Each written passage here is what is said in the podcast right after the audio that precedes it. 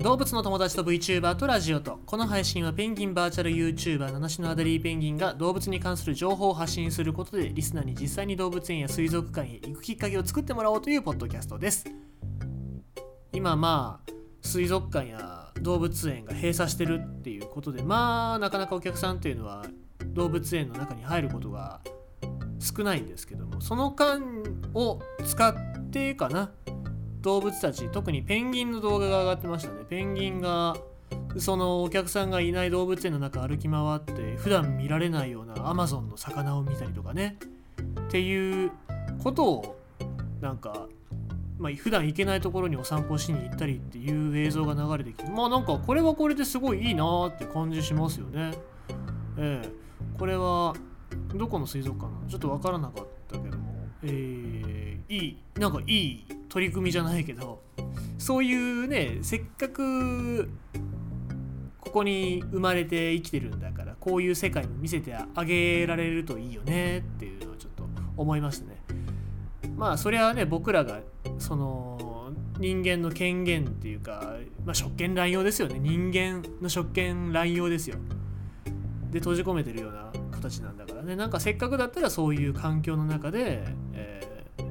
この子たちにしかできないなんかそういう経験をさせてあげられるっていうのはすごくいいことなんじゃないかなって思ってますけどね。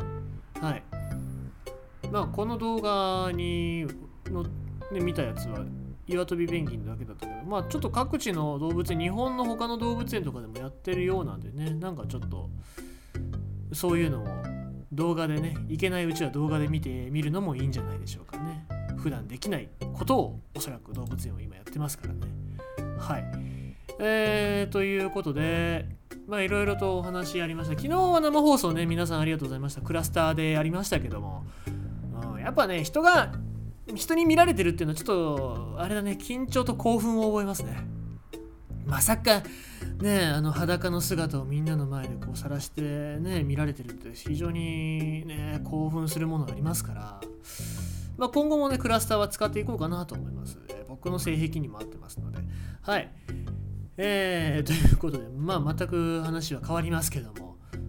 まあ生放送の中でもなんかアデリーペンギンのね、えっと、黒いやつ真っ黒なアデリーペンギン見たとかね。逆に言うとね真っ白なアデリーペンギンとかもいるんですけどもね。これはえー、メラニズムが関与してるっていうことで、まあ、よくアルビノって言われますけども、まあ、そういった話なんですけども。この間ケニアで、えー、この間じゃないかな。うん。これ2019年9月のニュースなんですけどもナショナルジオグラフィック、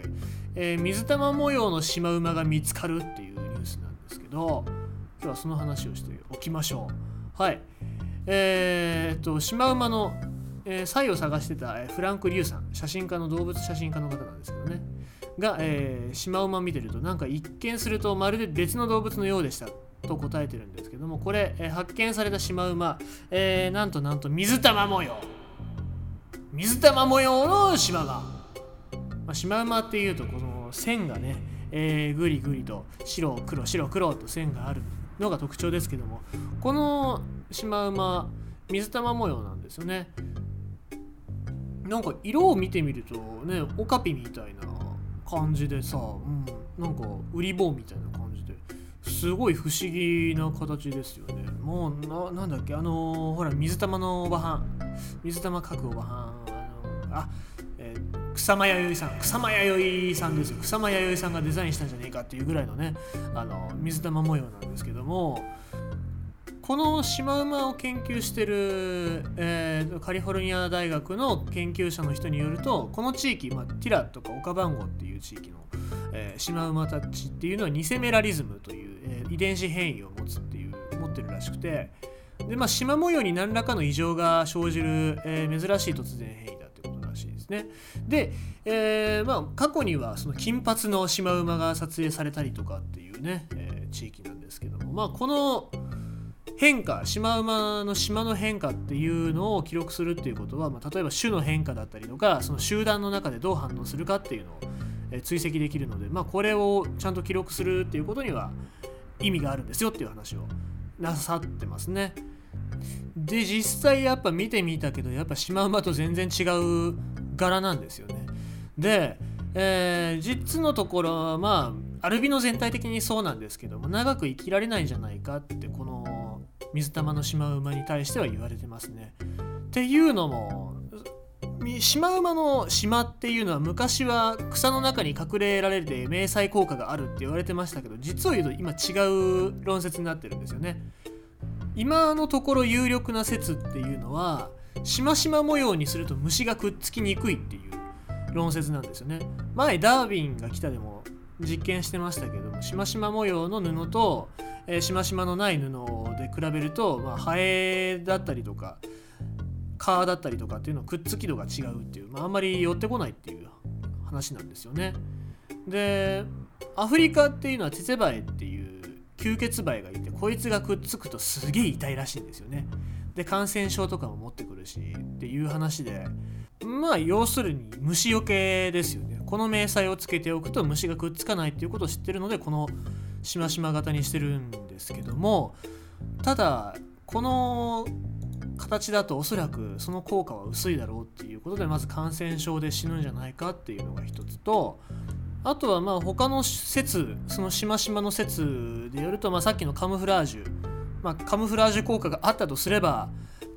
まあ、他の個体よりも目立っちゃうので捕食者に狙われやすくなるよねっていう話とあとは体温調節ができるんじゃないかその縞模様でっていう説もあるので体温調節ができなくて暑さで死んでしまう可能性もあるよっていう話もありますよね。まあただそうですねこの子がまあそうやって乗り越えて大人になった場合は、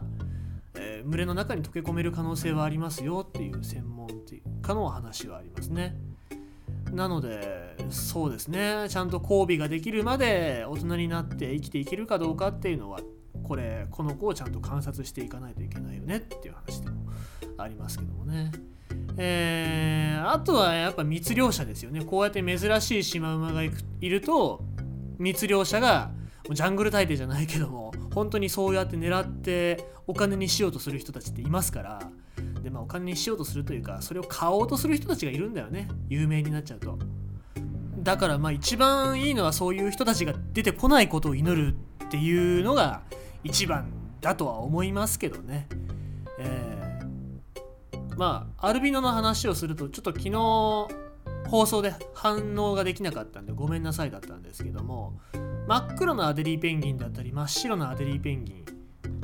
ももちろん生き残る可能性っていうのは低いんですよね。ペンギンがお腹が白くて背中が黒い理由っていうのは上空から例えば泳いでるペンギンがを上空から見た場合上から見ると真っ黒なのでまあ何が泳いでるかわからない、まあ、目標として海鳥その空飛んでる捕食者から見えづらいっていうのと逆にお腹が白い理由っていうのは水中から上空を見た場合にお腹が白いから、えー、空の太陽の色と一緒になっちゃって、まあ、逆光で見えなく白真っ白だから見えないっていうそういうカムフラージュ効果もねあるのでそういった部分で生存競争に不利になるよっていうところもあるんですよね。なので本当にアデリーペンギンだったり他のペンギンでもアルビノのペンギンがいるとやっぱり生存能力だったりっていうのは少ないなって思いますね。あとは遺伝子的にその異端なのでちょっと変わってる遺伝子なのでもともとちょっと視力が弱いとかね、え、そういったものもありますので、はい、まあ何にせよやっぱそのシマウマであれ何であれアルビノの子たちがちゃんと生きていけるような環境まあ自然の中で殺されちゃう食べられちゃうっていうのは仕方がないかもしれないですけどもせめて人間の手では殺されないようにしてほしいですね。ということで今日は、えー、水玉模様のシマウマの話でした。